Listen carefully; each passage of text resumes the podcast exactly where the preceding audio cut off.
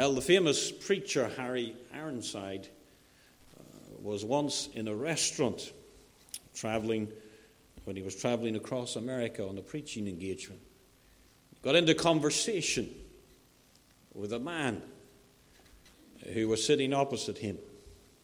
Before he ate his lunch, he bowed his head and thanked God for the food.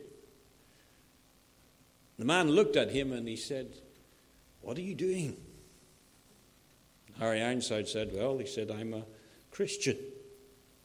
And I believe in taking time to thank God for his goodness to me, even in things like a meal. The man looked at him and he said, Oh, you're one of those, those religious folk. He says, When I get food, I just sit down at the table, take up the knife and fork, jump straight in and enjoy it. Harry Ironside looked at him and he said, Well, he says, You're just like my dog. That's what he does. And you know, the story has an amusing tale, but there's also a serious side to it, isn't it? How often people, even Christians, take what God gives them and never pauses to reflect on the giver of the gifts. And ingratitude and unthankfulness has been with the human race from the very, very beginning. God took our first parents and put them into a perfect place, Eden. Gave them a perfect marriage. They had a perfect relationship with God. And yet, when that serpent came in that day to the garden, wasn't long before he was able to detect discontentment, unhappiness. Very quickly, he drew out of Eve a sense of unhappiness and ingratitude to God, who had given to them freely everything. And of course, we know the story how they fell into sin because of that and took the forbidden fruit. And unthankfulness has been part of the human race ever since. Been part of who we are. It's a sin that almost we could call a respectable sin.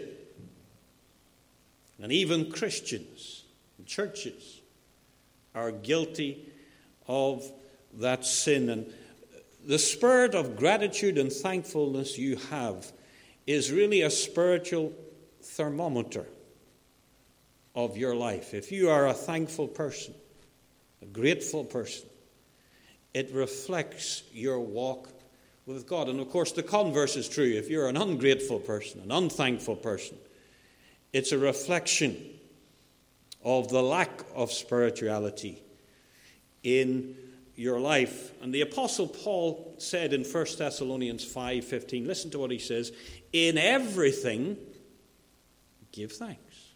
Now you don't need a PhD to understand that, do you? It's pretty straightforward. In everything give thanks. And he says, For this is the will of God in Christ Jesus concerning you. In everything, give thanks. Good days, bad days, sunny days, rainy days, Sunday, but also Monday. Days when the doctor says there's nothing wrong with you. But days when the doctor says, I'm sorry, I have to tell you bad news. In everything, give thanks. This is the will of God concerning you. And you know, we often sing as Christians all these hymns, don't we? Great is thy faithfulness. All things bright and beautiful. But yet we leave the church grumbling, discontented, unthankful. In fact, often we come in that way. We get up in the morning with a grumbling, discontented attitude, unhappy with God, unhappy with our relationships, unhappy with our job, unhappy with our circumstances. We come into church, fake it for an hour or so, and then we just leave the same way. And the smile quickly melts as soon as the car disappears out of the car park. That's who we are, or often who we are, even as Christians. And it shouldn't be. In everything, give thanks, the Bible says. Now, the story we read in Luke's Gospel, chapter 17, is a very interesting story because it takes us back nearly 2,000 years ago to an incident in the Middle East where there were 10 lepers who met the Lord Jesus Christ. Now, in order to understand this story, you have to understand something about the nature of their circumstances, particularly the nature of leprosy. Today in Northern Ireland, when we hear the word leprosy, it doesn't mean very much to most of us because it's not a disease that affects people in this land. But in the Middle Eastern days, 2,000 years ago, leprosy was like the word cancer is today. In fact, uh, I may say it in a stronger way leprosy was even more feared than cancer was and is today because leprosy was incurable. Leprosy was a disease that was devastating. It was a death sentence. And it brought untold misery and poverty and destruction to a family, to a home, and to a community. Now, let me explain what I mean by that. You see, if a person was a leper, because of the highly contagious nature of the disease, it meant that you were shut off from society. Maybe we had a little foretaste of that or an insight to that during that COVID lockdown period when people uh, wisely or unwisely, were forbidden from having any contact with anybody else for a period of time. And people find that very stressful, even for a few months. But if you had leprosy, it meant you were shut off completely from any social relationships. That meant that you had to leave your family. You had to leave your village or your town. You had to live really on the rubbish dumps in the caves outside the town, away from all human contact. If there was a funeral in your home, you could never attend. There was a wedding for a son or daughter of yours, you could never not attend. If there was a festival or a family celebration of any sort, you were forbidden from participating. It was a lonely, sad experience to be a leper. But then, even worse than that, the disease itself was ugly, was painful, was a disease that meant your body slowly wasted away. People, when they saw you, would keep away from you, and you were forbidden from going near them. And if you came too close, children would stone you. You had to cry, unclean, unclean, if anybody came near you, to warn them to keep their distance. And if any of your neighbors or friends, maybe even relatives, saw you, they would just shake their heads. They couldn't touch you, they couldn't shake you by the hand. Those things made you a social outcast. permanently in that society. Now, if that wasn't bad enough, spiritually, it was equally difficult. Because Jews, of course, were meant to go to the temple, to make sacrifice, to go to the house of the Lord to, for the Passover season, to go to the house of the Lord to hear the word of God proclaimed. But when you were a leper, you couldn't do that. You couldn't enjoy the Passover. You couldn't make sacrifice for your sin. You couldn't go up to the temple and sing the praises of God or join in the prayers of God's people there. So, physically, spiritually, emotionally, mentally, when you were a leper, it was the most terrible thing to endure. Now, these ten men were all lepers. We don't know how they became lepers. But we know that they were isolated from everybody else in that society, almost just lying there waiting to die. In those days, there's no social security. The only food you get is if someone throws some scraps out to you outside the town or the village. And here are these men, desperate, alone, cut off from society, they hear somehow the good news that Jesus Christ is passing that way. They hear that He has the power to heal them from this dreaded disease, this incurable disease, this death sentence. And when he comes near them, it says in verse 12, they stood afar off. They couldn't come close. Legally, they were forbidden. And it says in verse 13, they lifted up their voices. Now, something that's not often understood about leprosy as a disease, it not just wastes your fingers and your toes in particular, parts of your ears and nose will drop off, but it affects the throat and it causes the person to lose the ability to really speak properly. So that when a leper would shout, it would be like a raspy hoarse shout.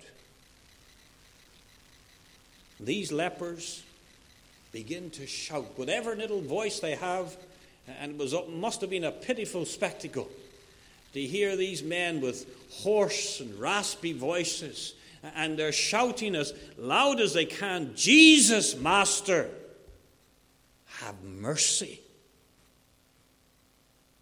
on us. Now, you notice they don't ask for justice. Because justice would have been that they deserved to suffer.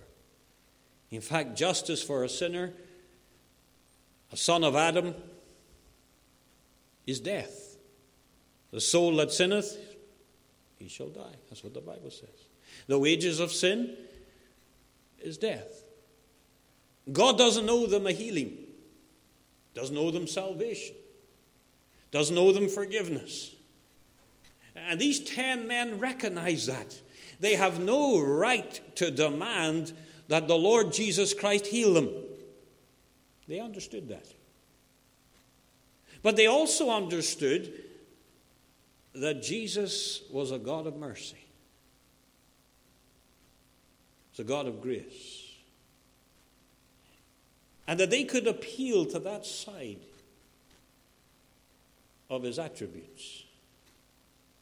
And they said, Have mercy on us. Have mercy on us. And you know, the Lord Jesus Christ paused and had mercy on them. And he does something here that he didn't really do in almost any other miracle. He said to them, Go, show yourselves unto the priest. Now, he could have just spoken and healed them, couldn't he? He could have touched them and healed them. He did that with others. But in this instance, he said, Go and show yourselves unto the priest. Now, why did he do that? I think for two reasons. Number one, under the Old Testament law, which Christ always upheld, that in order for a person to be readmitted, having thought to have suffered from leprosy, back into that society, they had to be declared healed by the high priest or whole. Christ being one who always obeyed the law and always upheld the law, sent them back for that specific purpose. But then I think there's another reason that Christ likely did it that way. And I think it's because the priests themselves, as a body, were opposed to him. In fact, they hated him, despised him. And by sending not one but ten lepers back, healed, it would be such a statement of truth of his miraculous messianic power that even the priests could not gainsay or talk against it. It would shut them up, at least for a period of time. And those who would be there and witness it uh, would shut the priests up if they spoke against him and say, These men are healed. This man has special power. This is a real miracle. And he sends these men off, and as they go off, and there's no thunder and lightning, God doesn't need thunder and lightning to heal a person. As they make their way, we're told they were cleansed as they began to walk by faith in the promise of God, in obedience to the command of God, to go to the priest. Suddenly, these men started to look at each other and look at themselves, and, and they saw the fingers that were deformed suddenly reformed.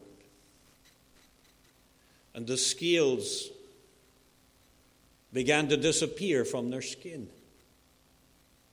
And those who couldn't speak properly suddenly discovered something's happened, my voice. Those who'd maybe lost limbs looked down and the limb has grown back. The toes have come back on my foot. And straight away, straight away, they realized we're healed. All of us, completely, perfectly, freely, fully. Now we can imagine, as humans, how exciting that must have been. Having just a few minutes before living under the death sentence of leprosy. Just a few minutes before facing the prospects of living life alone in a leper colony, cut off from family and friends forever until the day you die. Suddenly, everything's changed. They can go back to their families, they can go back to their jobs, their businesses, they can take care of their loved ones again, they can participate in the worship in the temple again, and the Passover, and all the activities around community life. And that must have been such an exciting thought to be reunited with their loved ones once again.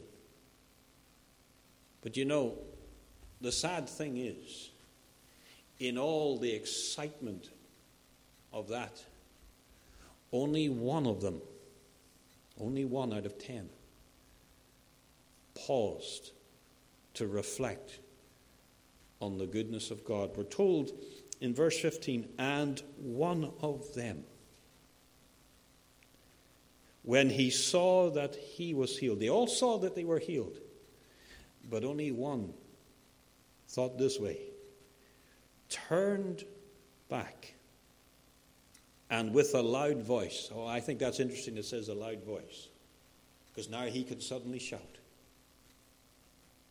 He begins to glorify God, thank God, praise God, worship God. And he comes to the Lord Jesus Christ in verse 16, and it says, And he fell down on his face at his feet, giving him thanks. And he was a Samaritan, wasn't even a Jew.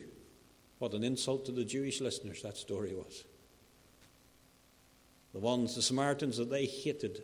This one who, who wasn't even born a Jew, brought up in the law of the Jewish people, he alone came back and gave thanks and glorified God for what God had done for him. Now, you may say, as you read this story this morning, well, I kind of understand why the other nine were just too excited. Well, you know, God didn't understand. Because notice what Jesus Christ says next.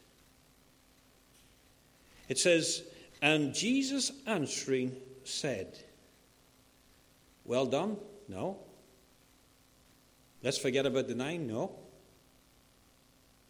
In fact, Jesus Christ focuses in on the nine. And he says this Were there not ten cleansed? Where's the other nine? But where are the nine? And having asked those rhetorical questions, because he knew exactly who those nine were, and he knew exactly why they hadn't come back, and he knew exactly where they were at that moment. The Lord Jesus Christ says, There are not found that return to give glory to God, save this stranger. He says, Only one came back to give glory to God. Only one deserves commendation here. And really, what he's saying is the nine are at fault. The nine should have come back too. Their first reaction should, come, should be to come back and give thanks to God for the goodness of God, for the blessing of God. And when he's speaking like that, what he's also really saying is the nine are sinning in their attitude and in their actions. And then in verse 19, he, he, he explains a second miracle has happened that day. The first miracle was the physical healing of the ten. But the second miracle is the spiritual healing of the one. He says, Arise, go thy way, thy faith. What faith? The faith he's just demonstrated in the power of God, in the grace of God, the thankfulness to the blessing of God. That faith hath made thee whole, has changed your life forever. That man's a believer. That's what he's saying. That's the heart of a Christian. That when God gives them something, they respond in gratitude. You know, as we read this story this morning in Markethill, you and I may look at those nine lepers who were ungrateful, who ran on to the priest's house, who didn't come back to give glory to God. We may look at them and look down our spiritual nose and say, huh, those pair of boys. Those crowd of boys or some boys. But you know, the nine who ran away without thanking God are more reflective of us than the one who came back, if we're really honest. If I was to do a poll, and I'm not going to today, and say, How many people got up this morning and put the two feet out of the bed and said, Thank you, Lord, that I am fit to get up and walk out of this bed this morning? Many people went down to breakfast and said, Thank you, Lord, for providing this food. Many people put their hand in their pocket and said, Thank you, Lord, for the money to pay for the bills this week, a job to go to. Many got into the car, that drove here, and said, Thank you, Lord, for the privilege of coming to worship, the freedom of worship, a Bible in my own mother tongue, a fellowship of God's saints to come here and sing the praises of God with. I don't have to do a poll because I'm very sure that wasn't the experience of most of us. In fact, many of you are probably sitting here saying, I hope that guy finishes soon. For I have a lot of things I want to do today. I have more important business to attend to.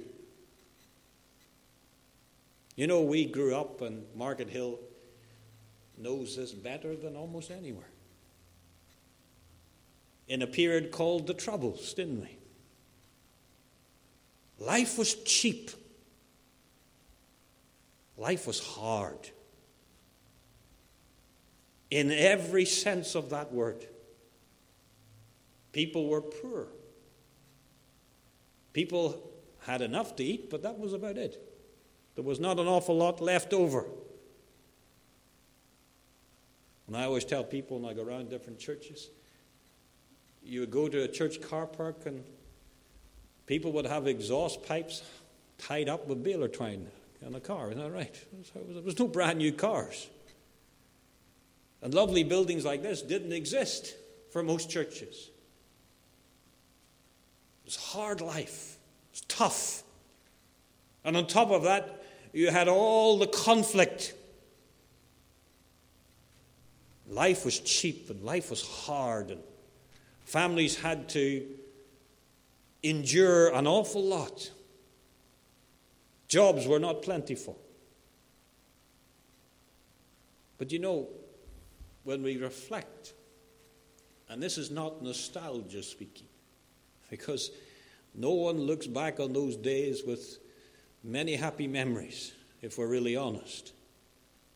But we have to look back and say, people were more thankful in those days. People were more spiritual in many ways in those days.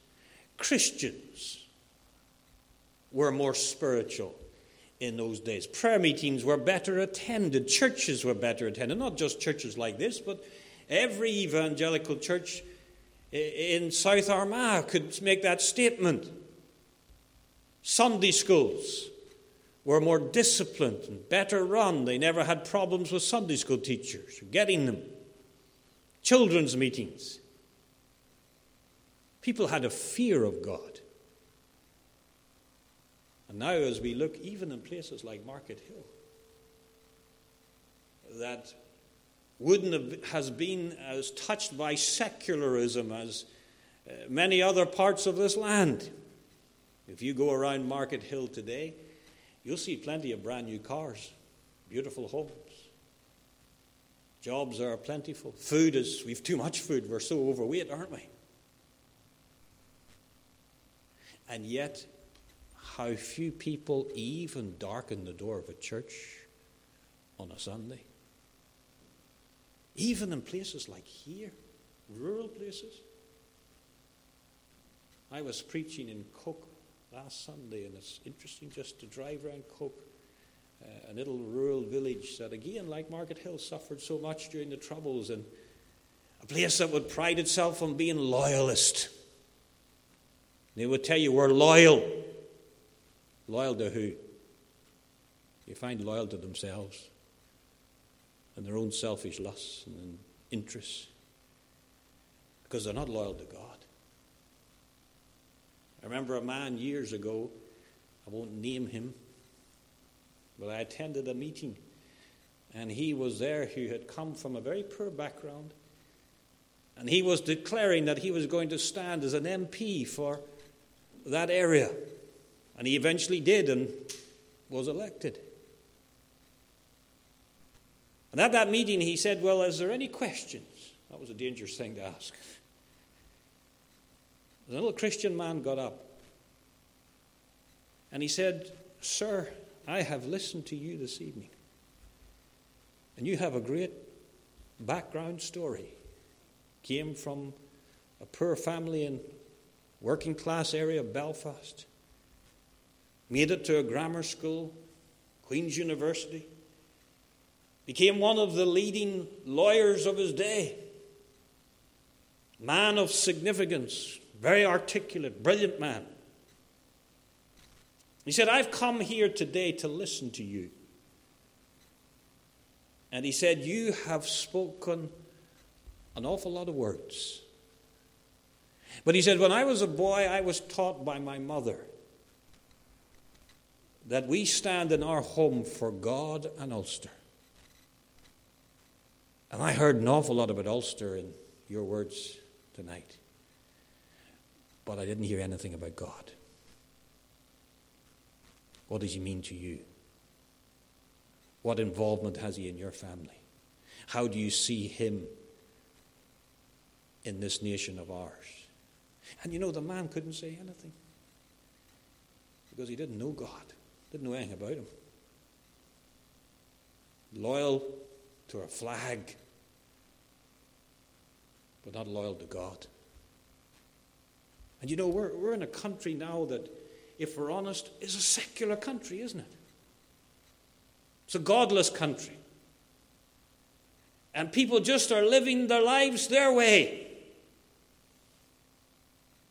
Many churches are empty or emptying. And children and grandchildren who once were on the pews are no longer there. Haven't gone to other churches, they're going to no church. Why?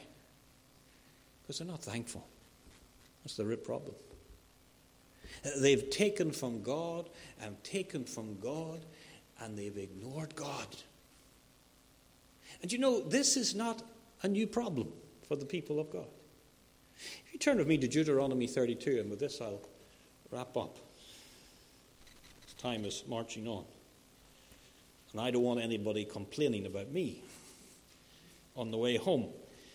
But you know, in the book of Deuteronomy, chapter 32, old Moses, 120 years of age, is about to die. God has revealed to him, You've come to the end of the road, Moses. His eye is not dimmed, still got great eyesight. He can see what's going on in the tents of Israel. They're on the verge of the promised land. Moses pauses to have one last address, one last series of sermons. And no doubt all these young people who, none of them had grown up in Egypt, they're all born in the wilderness era.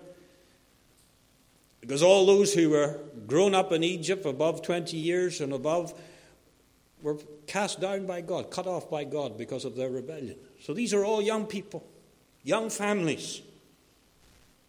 They're about to enter the promised land. They're about to receive homes that they didn't build for free be given vineyards they didn't plant for free, given housing estates, farm estates that they never inherited for free. And Moses, looking at that generation with the prophetic eye, begins to describe in verse 1 to verse 14 of the blessings God is about to pour upon them and has poured upon them as a nation. But then, when the old man gets to verse 15, he pauses and he says this But, oh dear, there's going to be a contrast now. But Jeshurun. Now, Jeshurun is a pet name for Israel. It's a beloved name for Israel. So he's speaking now of Israel when they enter the promised land. Old Moses says, But Jeshurun waxed fat. They're going to be prosperous now. The former slaves are going to be free. The people who had no homes, no money, no resources are going to be given everything. And they're going to get very prosperous. In fact, he says they waxed fat, so much to eat. But what happens, Moses tells them. And kicked, oh, you see the rebellion straight away. I don't need God. I don't need anybody to tell me what to do. I'm in control of my own destiny now. And waxed fat, thou art grown thick, thou art covered with fatness. Then he forsook God lightly esteemed the rock of his salvation. Now, this hadn't happened yet. Moses was still alive at this point. But seeing to the future, he could see the complacency, the apathy, the rebellion, and then the outright hostility to the Word of God from the next generation that was coming down the road. And you know, if you read Judges chapter 1 and Judges chapter 2, everything Moses said here came true. Joshua died. The elders that were with Joshua died. And then it says what? And they forgot God.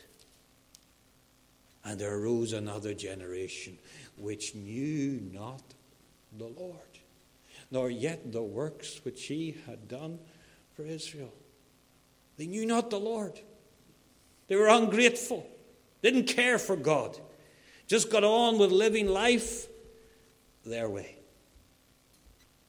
And you know, it could happen so easily to us. In fact, it's happening to our nation, isn't it?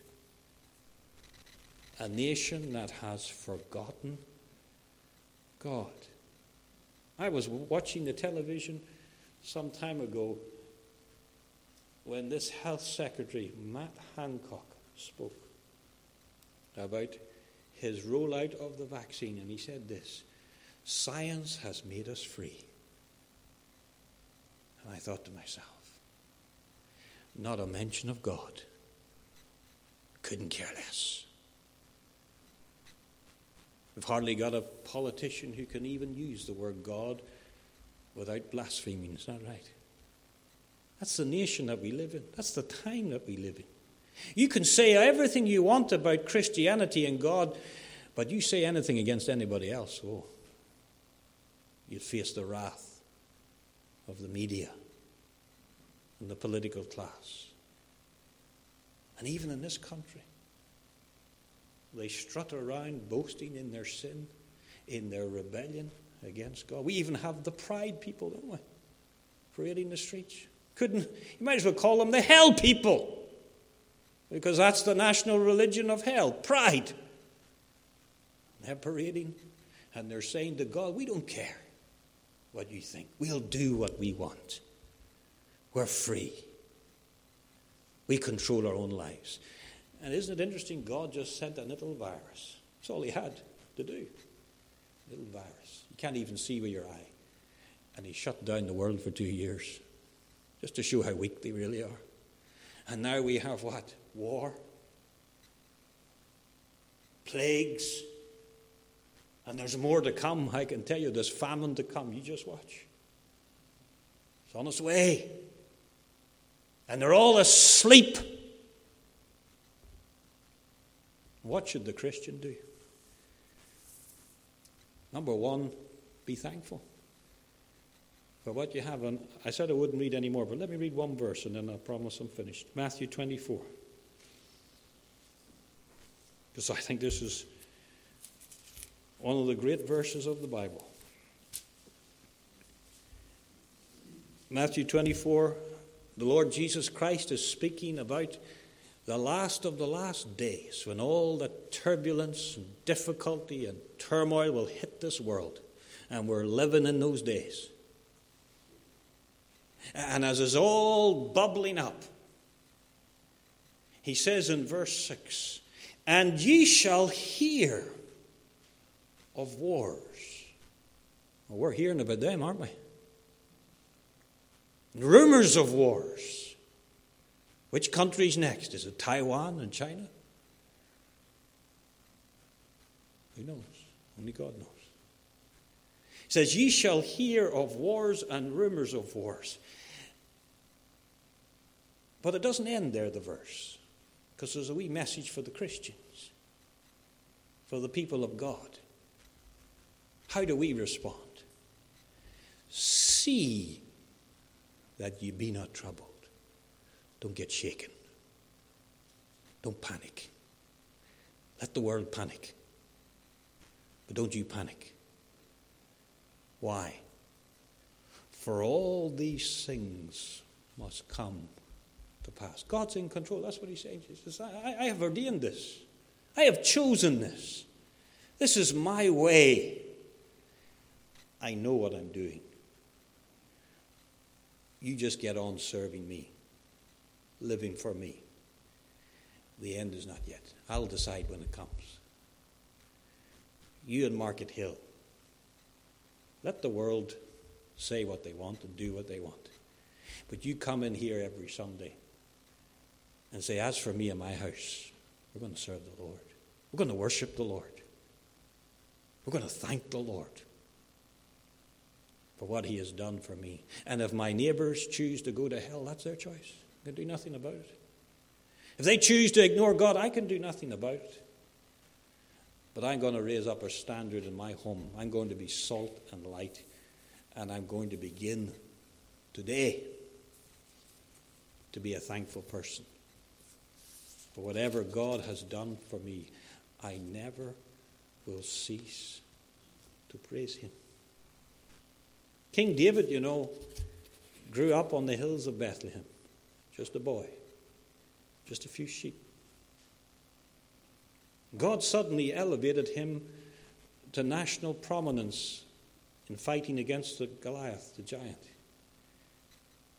Then, eventually, after many years on the run from King Saul, maybe 12, 13 years, he became king.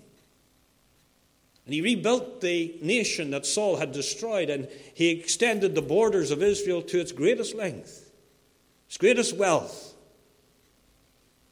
And he ended his life as Israel's greatest king. And David never forgot what God had done for him. You read the Psalms, and it's full of statements like this Bless the Lord, O my soul, and all that is within me. Bless his holy name.